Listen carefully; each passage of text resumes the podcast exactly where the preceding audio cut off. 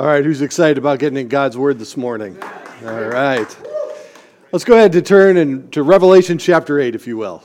Revelation chapter 8. Let's read the first six verses. And when he opened the seventh seal, there was silence in heaven for about a half an hour. And I saw the seven angels who stand before God, and to them were given seven trumpets. Then another angel, having a golden censer, came and stood at the altar. He was given much incense, and that he should offer it with the prayers of all the saints upon the golden altar which was before the throne. And the smoke of the incense with the prayers of the saints ascended before God from the angel's hand. Then the angel took the censer and filled it with the fire from the altar and threw it to the earth. And there were noises, thunders, lightnings, and earthquakes. So the seven angels who had seven trumpets prepared themselves to sound. The title of my message this morning is The Sounding of the Trumpets. We see now the wrath of God being poured upon the earth. And many object to the concept or the idea that God could be a wrathful God. Now, it's common to find that objection in, from people who are in the world. But I am now hearing it from more and more Christians who believe that because God is a God of love, this is contrary to his character. And I say, oh, en contraire. This is completely consistent with the character of God. And they'll say, oh, well, isn't God all loving? Oh, he sure is. But that's one aspect of his character. And that aspect doesn't outweigh the other characteristics of God. That's inconsistent in the theological understanding of God the Father. They are all equal parts of who God is.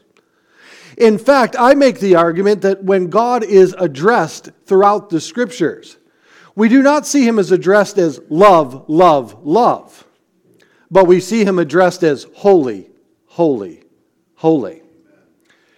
The holiness of God demands that he hold his creation accountable for the sins that they have committed against him. This week, I should say last week, I received in the mail one of those white cards that we all get every so often. You've been selected for jury duty.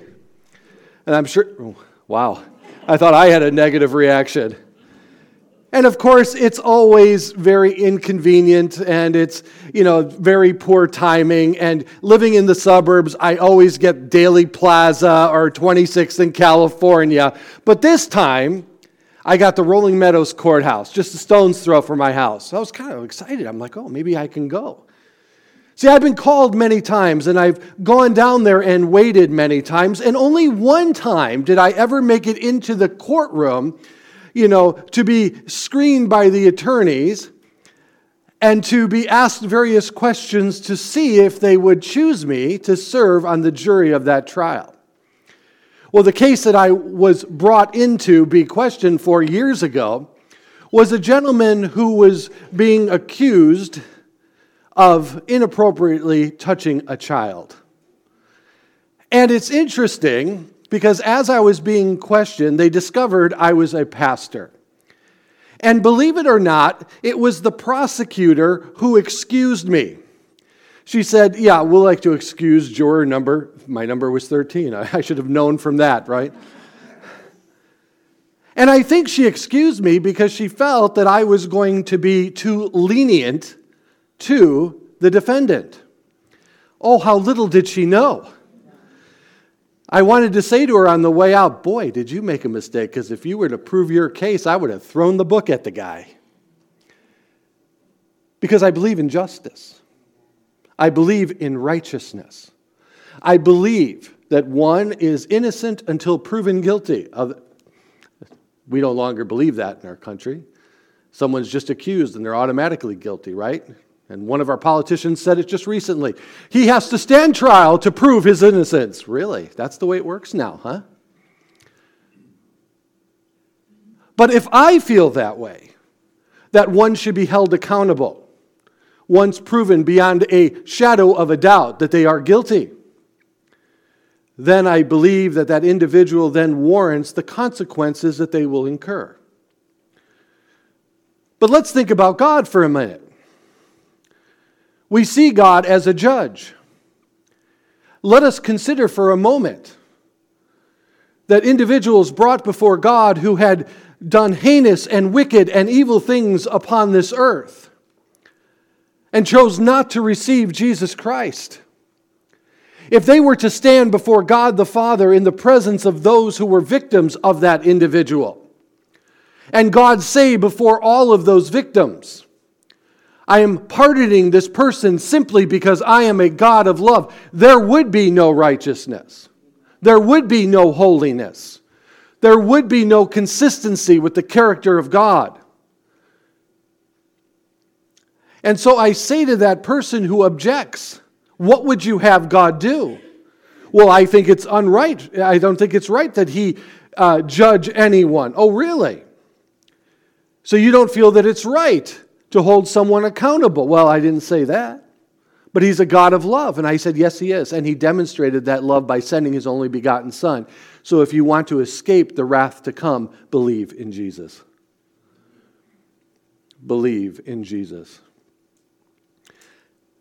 So as we see these events to transpire before us, let us understand that these events only succeed a period of time where God's long suffering endured the injustices, the unholiness, the unrighteousness, the evil of this world in hopes and desires that all would come to saving faith in Jesus Christ. But now the time has come to hold the world accountable for their departure, their evil, from their rebellion and from their sin. I often ask those people who object to God being a God of judgment, a God of wrath, what more would you have God to do than to send his Son that you may escape these events? I love what Chuck Swindoll wrote at the beginning of his famous commentary on the book of Revelation. In the book of Revelation, we foresee God using an intensifying series of judgments to capture the world's attention for redemption. A major purpose of God's judgment in Revelation is to seize the world's attention when it refused to listen up until that point. God's heart, as we saw last week together, is for the salvation of people he came into this world in Christ to seek and to save those who were lost. And even now, his heart's desire is that they would come to saving faith in Jesus Christ, hoping that the intensifying of these judgments would create in them the awareness and the need for a Savior that could only be found in Christ.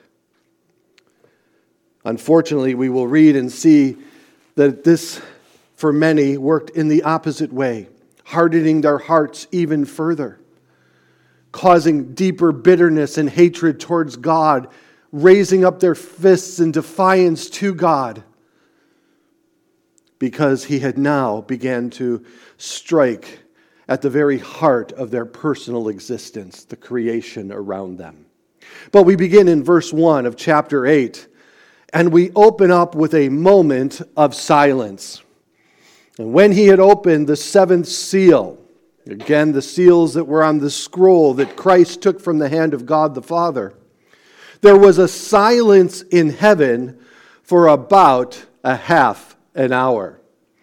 Have you ever been in one of those awkward moments of silence?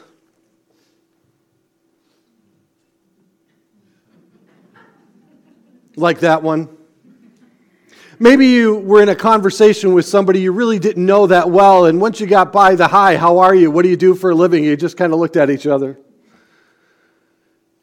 I think one of the worst awkward moments of silence for me was when my sister and I and our family uh, attended a funeral for our dog. Years ago, we had big Labrador retrievers when I was growing up at my parents' house.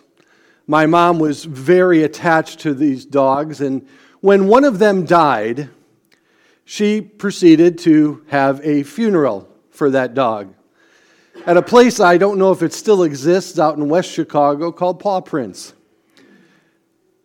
And we actually had a memorial, a wake for the dog. Now, as we were driving to the service, and of course it was just us who attended, we got there, we parked. My mom got out so she could go in and talk to the, uh, in, to the facility about the arrangements. My dad said, You two sit right here. Now, I had just become a Christian, okay? I was about 17, 18 years old at the time. And he, my dad turned around to my sister and I and he says, If you two do anything in there to embarrass me, you're both going to get it. Now, again, I'm 18 years old and my dad's threatening and spanking me, okay? So he's already setting the scene for an incident. So we got out of the car, we walked into the facility, we were, we were led into a room, and there at the front of the room was the dog laying in a casket with two candelabras on each side and four chairs in this quite large room for the four members of my family. And the director, the woman who worked there, began to proceed as anyone would with, eh, with, in a memorial service, saying a few words, talking, letting my mom share a few words, allowing my mom to put the favorite slipper that the dog carried around with her all the time into the casket. And I'm just sitting there. Now, you guys know my personality. And I'm sitting there and I'm like, Lord, I know I'm a new Christian, but Lord, give me self control. Please, Lord. And then that lady said something that I wish she wouldn't have. It was the final straw. She said, Let's now have a moment of silence. So I closed my eyes, I bowed my head, and I just began to recite memory verses so I wouldn't burst out. And as I was doing so, in this moment of silence, my sister next to me started going, and she lost it. Well, again, I, I just followed, and then I lost it, just laughing. My dad turns around and starts slapping us both in the middle of this thing. My mom's crying and she's like, You couldn't even have the decency. I'm like, Mom, we're at a dog funeral. I love dogs, okay? I helped carry the casket out to the graveyard. Realizing that again, we were out there and she did it again. Let's have another moment of silence. And this time I just turned my back. I just Lord, be your glory, glory to you, Lord. And I looked down and I was standing on the grave of a horse. I mean, it couldn't get any worse. We've all had those awkward moments of silence at one time or another in our life, but this is not that. In fact, I hate to say it, this is no laughing matter. But I had to tell that story, it was so good. This was the moment of silence before the storm. Those moments that you anticipate just before the tornadoes are about to hit. In fact, some were saying just recently about the tornadoes, I believe, that hit Mississippi, that there was this raging storm, and then all of a sudden everything died down. And they thought, oh, maybe it passed. And then the tornadoes came out of nowhere. This is that moment a half hour of silence in heaven. All praise and worship stopped. And all of this was anticipation of what was going to happen next. The Old Testament tells us that when silence is given in the scriptures, it often means respect, submission, and of course, anticipation. As one commentator wrote, he said, Here it is, the silence before the great storm of God's wrath. The seventh seal has no contents of its own. Rather, it contains and serves to introduce the trumpet judgments. In the Old Testament, in the book of Zephaniah, chapter 1, verse 7, he writes, Be silent in the presence of the Lord God, for the day of the Lord is at hand. For the Lord has prepared a sacrifice. He has invited his guests. Zephaniah later went on in verses 14 through 18. The great day of the Lord is near. It is near and hastens quickly. The noise of the day of the Lord is bitter. There there the mighty men shall cry out. That day is a day of wrath, a day of trouble and distress, a day of devastation and desolation, a day of darkness and gloominess, a day of clouds and thick darkness, a day of trumpet and alarm against the fortified cities and against the high towers. I will bring distress upon men, he says and they shall walk like blind men because they have sinned against the Lord. Their blood shall be poured out like dust, and their flesh like refuge. Neither their silver nor their gold shall be able to deliver them in the day of the Lord's wrath, but the whole land shall be devoured by the fire of his jealousy. For he will make speedy riddance of all those who dwell on the land as Zechariah said in Zechariah 2:13, "Be silent all flesh before the Lord, for he is aroused from his holy habitation." This is the moment in the court proceeding when the jury returns and the judge asks the foreman if they have reached a verdict. And the foreman stands, and then the judge hands the, uh, uh, tells the defendant to stand in the court.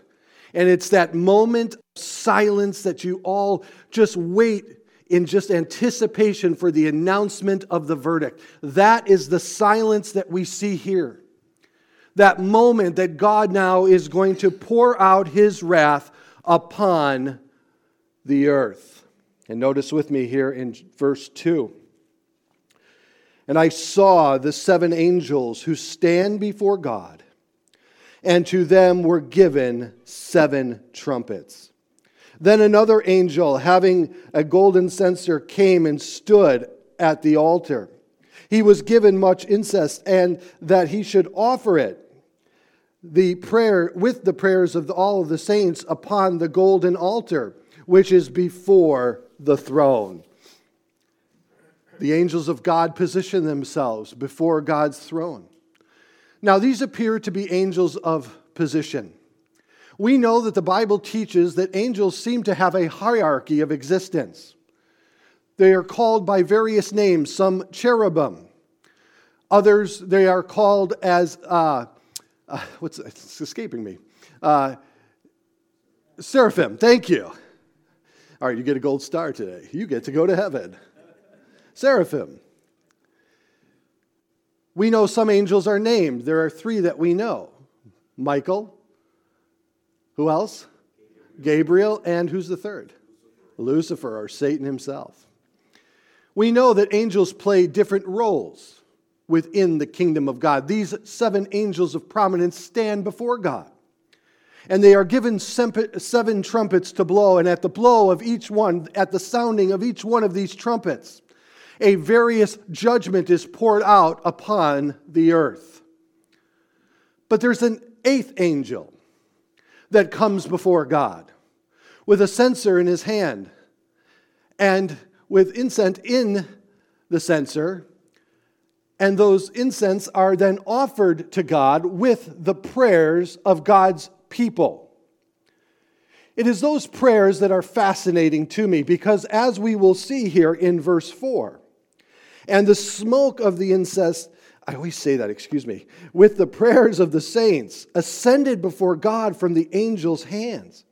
Then the angel took the censer, filled it with fire from the altar, and threw it to the earth. And there was noises, thunderings, lightnings, and earthquakes.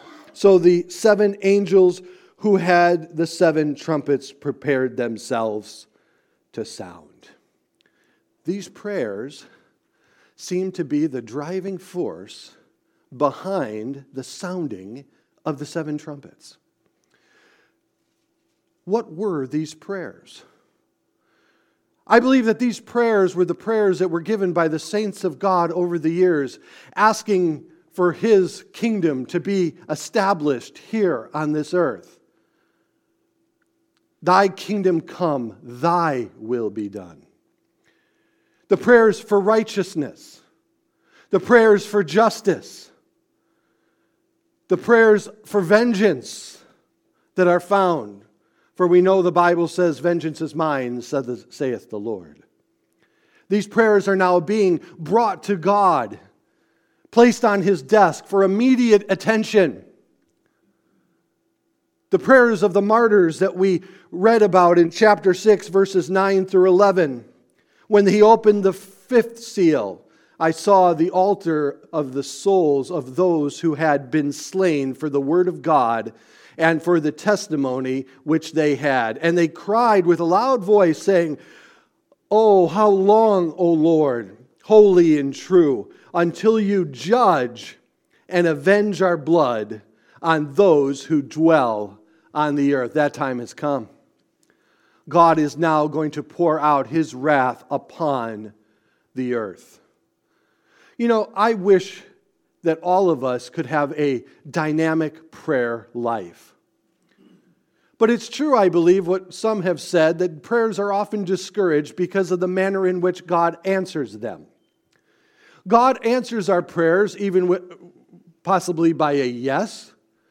And we say, okay, right on, God, we can deal with that. That's great. Sometimes it's a no, and it hurts at first. It's difficult at first, but we then begin to chew on it and realize that a no is just as much of God's will as a yes is, isn't it? But then there's the third one that I think is the most difficult to deal with, and that is wait. Yes, we can handle, no, we can deal with. But when he says wait, and he often indicates that by silence, by silence, that's difficult for us. We think that our prayers are not being heard. We can we conclude that God is not interested or it's not part of God's plan that we pray. And for 2,000 years, the Lord has been hearing the prayers of his saint, one particular prayer, and that is, Oh, Maranatha, oh Lord, come quickly. But we know the reason for his delay is not that he is not keeping his promise to us, but that his long suffering may be displayed, that none should perish, but all come to saving faith in Jesus Christ. And that's difficult for us. But if the Lord would have come just 30 years ago, how many of you wouldn't have been saved at that time? If the Lord came 50 years ago, how many of us would not have had that opportunity and have been plunged into a period of darkness, the tribulation period. But when he says to us, wait, again, our first re- conclusion, our first response is that God is simply not listening. And some might even conclude that God simply doesn't care, even though Scripture tells us the, the opposite is true. But because of his lack of intercession, his lack of answer, we then move to that conclusion and then we become gravely discouraged. But let, may I say this it is not a lack of caring, it is not a lack of concern. If he hasn't answered yes, if he hasn't answered no, and if that state is simply wait on the Lord, then let me encourage you to wait on the Lord. And in that moment of silence, don't let your mind run to the things you don't necessarily know to be true, but let them be fixed on those things you know to be true. That the Lord is good. The Lord loves those who are His that all things work together for good to those who are, uh, love him and are called according to his purpose. Let's keep our mind fixed on that as we wait on the Lord and not necessarily immediately conclude that he has abandoned us. Now, God has given us many verses in the Bible to help us wait on his answer. One of the conclusions that I have drawn over the 30 years of walking with the Lord is this that God's timing is certainly not my timing. Now, I wish I could tell you this morning that I understand God's timing. Oh, I get it. I don't. I don't get God's timing. The only thing that I know for certain about God's timing is this that it's always perfect. I don't fully understand it. Again, when I pray and I give God my timeline and my agenda, I think I'm helping him out. Oh, Lord, here's what I need, and here's when I need it, and I'll just leave the rest to you.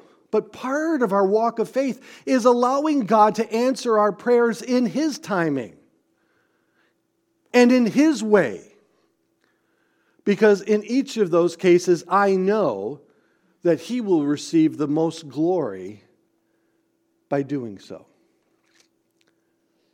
But God has encouraged us. For example, in 1 John 5 14 through 15, notice what he says here. In the light of our discussion about waiting on God to answer our prayers. Now, this is the confidence that we have in Him. Notice the word confidence. We can be confident. This is something we know to be true. That if we ask anything according to His will, He hears us. And if we know that He hears us, whatever we ask, we know that we have petitions that we have asked Him. So I know that whatever I pray in God's will, He hears, right? I can have confidence in that. I can have confidence in that. Well, you come back and say to me, Well, Pastor, what is God's will? How can I know God's will? You can know God's will by knowing God's word. For he, Jesus himself told us in John 15, 7. He says, If you abide in me and my words abide in you, you will ask what you desire and it shall be done for you. Knowing God's word enlightens us to God's will. Now, that will is a general will that God has for Christians all Christians are subjected to God's general will that He has for us. But I do believe that God often has a specific will for us that isn't clearly articulated and written in Scripture, but is revealed to us as we walk with God over time. That will is part of the plan and purpose that God has for our lives. And when we pray concerning those things, then we simply wait on Him to open and close doors accordingly. Again, the Christian life is a walk of faith. But to guard our hearts as we wait on the Lord, the Lord promises us a third dynamic. He gives us a third dynamic to guard our hearts and minds as we wait on the Lord. And that's found in Philippians 4 6 and 7 where he says, Be anxious for nothing. But in everything, by prayer and supplication with thanksgiving, let your requests be made known to God. And the peace of God, which surpasses all understanding, will guard your hearts and minds through Christ. Now, when those martyrs prayed the prayer and asked God, Oh, how long until you, you know, you judge the world for the cruelty and the evil that we have experienced. I wonder if they ever truly an- anticipated that God's wrath would be poured out in the way that it w- w- will be in just a moment. I think of Habakkuk. Habakkuk is one of my favorite Old Testament prophets. And Habakkuk, you know, in chapter one, petitions God and says, God, things are so bad here in Israel. It's terrible. And nothing seems to be done about it. It just keeps going on and on, and people are getting away with more and more. And it just seems like you're silent, Lord, that you don't understand and that you don't care. And so Habakkuk, we see at the very beginning of his writings, is he's complaining to God for God's apparent indifference to their situation. But then God decides to answer his prayer and says, You wouldn't believe it, Habakkuk, if I told you what I'm about to do. And God then revealed to Habakkuk that he was going to bring the Babylonians down to judge his people. And then after Habakkuk saw that, or Habakkuk, uh, uh, uh, whatever you like to say it, saw it, it is, he didn't go, Oh, Lord, thank you. He's like, Whoa, wait a minute, that's a little extreme, God. I was thinking maybe just another prophet and come alongside me. We just go and preach and they all repent and everything's great. But God said, No. I'm going to judge my people like they've never been judged before. And I'm going to use the Babylonians to do. The Babylonians are worse than we are, God. How could you possibly use them? Because in my hand, they are an instrument of righteousness. And God now pours out his wrath upon his own creation, upon the very elements that are needed to sustain life here on this earth. And when we have discussions about climate change today, I wonder if they ever read Revelation chapter 8. Oh, the climate is going to change. And I think the only people who aren't going to notice it are the people who live in Chicago. You know why? Because it's not like it was 80 one week and then snowing the very next day, right? It's like God loves to keep Chicagoans on their toes, doesn't he? He's like, oh, I'm going to put away all my winter clothes. And we put them all in the closet. We shut the door, you know, and pull out all the shorts and everything. And the moment we get the last one put away and the last one taken out, it snows, right? And then you see all those people who are kind of like really confused. You know, they have shorts and sandals, but then a winter jacket on top, you know. Because they're so, it's like, what's going to happen next? Yeah. Climate change, are you kidding? If you don't like the weather, just wait an hour here. But notice what happens as the trumpets begin to sound. And in Revelation chapter 8, we are only given the first four of the seven because the last three in chapter 9 are introduced with words such as woe and of terror. Notice with me in chapter 8, verse 7. And then the first angel sounded, and hail and fire followed, mingled with blood, and they were thrown to the earth and a third of the trees burned up, and all of the green grass was burned up. The Greek word for trees there is fruit trees. It seems as if God is targeting the agricultural aspects of the world. We see that over the last two years, our food supply chains have been greatly questioned, haven't they? It's amazing to find out how many various food plants in America over the last year have experienced these fires out of nowhere. In fact, even a plane crashing into a, a chicken and an egg laying facility. You know, chickens have really had it hard the last year or so, haven't they? Some t- someday we're going to be paying $5 for a dozen of eggs, right?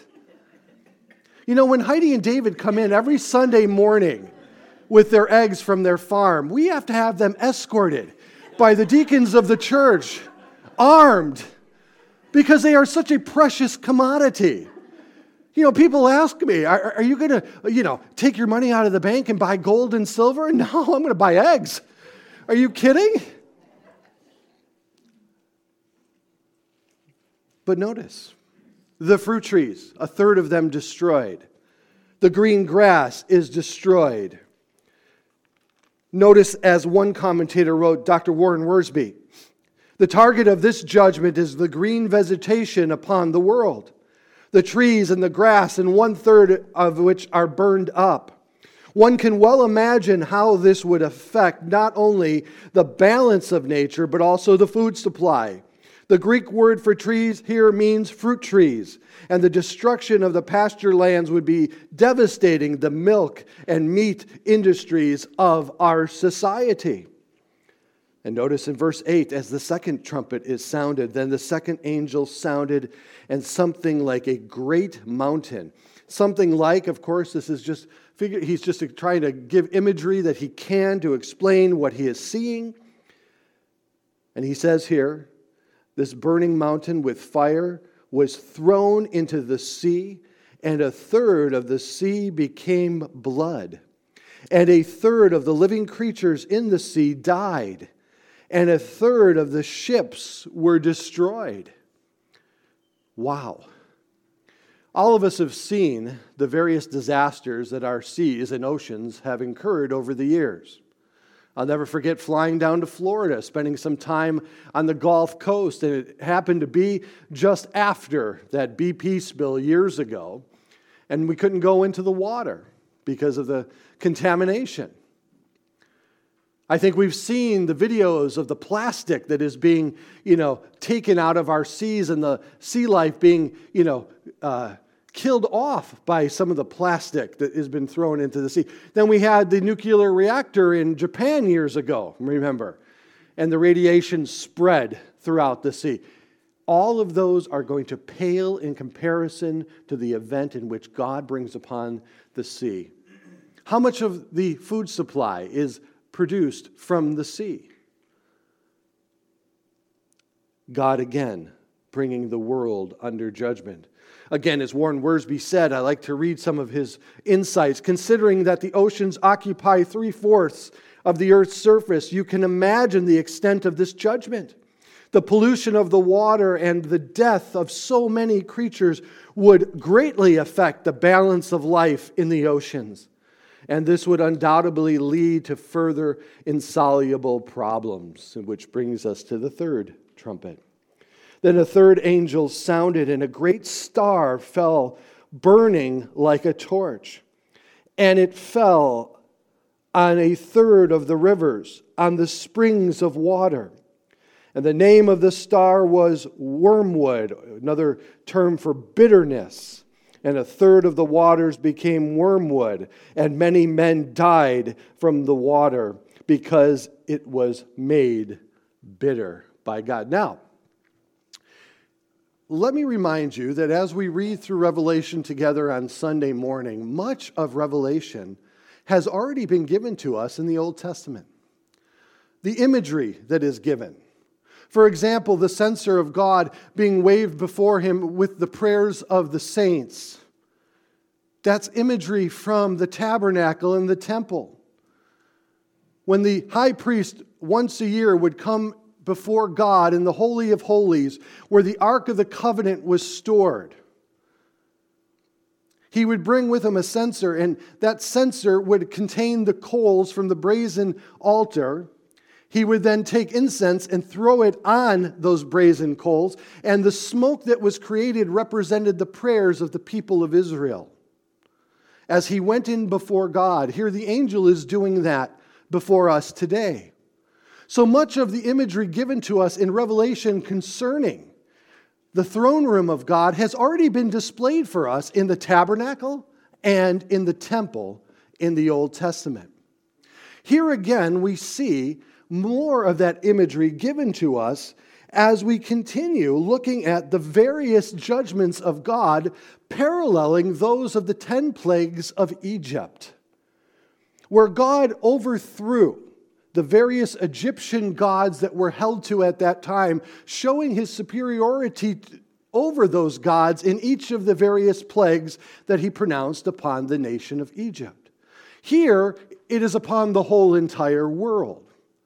So often, many get confused when reading the book of Revelation because they simply don't have a, a familiarity with the Old Testament. But once you read the Old Testament through, the imagery of Revelation makes much more sense.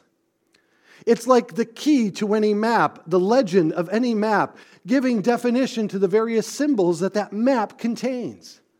So, are, so is the imagery of Revelation before us. As Warren Wiersbe went on to say about the third trumpet, he said, If the people who drink from these waters are in danger of dying, what must happen to the fish and the other creatures that live in these waters? And what would happen to the vegetation near these rivers? If the ecologists are worried about the deadly consequences of water pollution today, what will they think when the third trumpet blows? And that brings us to the fourth. Then the fourth angel sounded, and a third of the sun was struck, a third of the moon, a third of the stars, so that a third of them were darkened. A third of the day did not shine, and likewise the night. And I looked, and I heard an angel flying through the mists of heaven, saying with a loud voice, Woe, woe, woe to the, the inhabitants of the earth because of the remaining blasts of the trumpet of the three angels who are about to sound. This time of darkness, again revealed in the Old Testament, Amos talked about this when he said in Amos chapter 5, verses 18 through 20, Woe to you who desire the day of the Lord, he says, for what good is the day of the Lord to you? It will be darkness and not light. It will be as though a man fled from a lion and a bear met him. You want to talk about having a bad day. Or as though he went into the house, leaned on his hand on the he leaned his hand on the wall and a serpent bit him. Is not the day of the Lord darkness and not light? It is not very dark with no bright is it not very dark with no brightness in it? Joel echoed these same ideas in Joel chapter 2, verses 1 through 3. He says, Blow the trumpet in Zion and sound the alarm. And in my holy mountain, let all the inhabitants of the land tremble. For the day of the Lord is coming, for it is at hand a day of darkness and gloominess, a day of clouds and thick darkness like the morning clouds spread over the mountains. A people come great and strong, like of whom has never been, nor will there ever be such after them, even for many successive generations. A fire devours before them, and behind them a flame burns. The land is like the Garden of Eden before them, and behind them a desolation wilderness. Surely nothing shall escape them. Throughout the Bible, when trumpets sounded, it meant various things. It could announce the giving of a law as the king would proclaim throughout the land a law was being given. When a king was anointed and his crown placed upon his head, the trumpets would sound. When Jericho was challenged by the Jewish people, God had them march around the city of Jericho. And on their last time around blow the trumpets, and in the wake of that blast, the city walls fell. The voice of the Lord is often called a trumpet that sounds. And we know that the Bible tells us that when God calls us, the church, back to Him at the time of the rapture, it will, pers- it will succeed a blast of a trumpet calling His people home. But in this case, the first four trumpets have sounded. The judgment of the earth has begun. We are told that the next three are going to be even more devastating than the first four, where the term woe, woe, woe is used, and that is parallel to the book of Isaiah, as Isaiah called the people into judgment back in his day and pronounced that the coming of the Lord was at hand. But all of this is still yet future. The day that we occupy today is umbrellaed by the long suffering of God as He waits patiently for everyone who will receive His Son as their Savior. That's why I believe that you and I should take advantage of this moment, praying for our friends and family who do not know the Lord, asking God to open their eyes from the blindness that Satan has placed upon them because we know that things are only going to get worse as time goes on. That after the church is removed, the Antichrist will be released, and the judgments of God will be poured upon this earth. And I'm sorry, I used to read Revelation and say, oh, the Lord is going to finally pour out on the world what the world deserves. But now I realize that if it wasn't for Christ, I would deserve that. And I don't wish what we have read upon my worst enemy. Can you imagine the chaos, the confusion? Can you imagine a society such as ours who are so self consumed? being subjected to those kind of circumstances do you think that all of a sudden that they're going to become generous people it's going to be every man woman and child for themselves and to heck with everybody else no this is not something i desire for my worst enemy and if God is long suffering enough to give people the opportunity to receive his son, then why should we not be pointing people his way? Amen?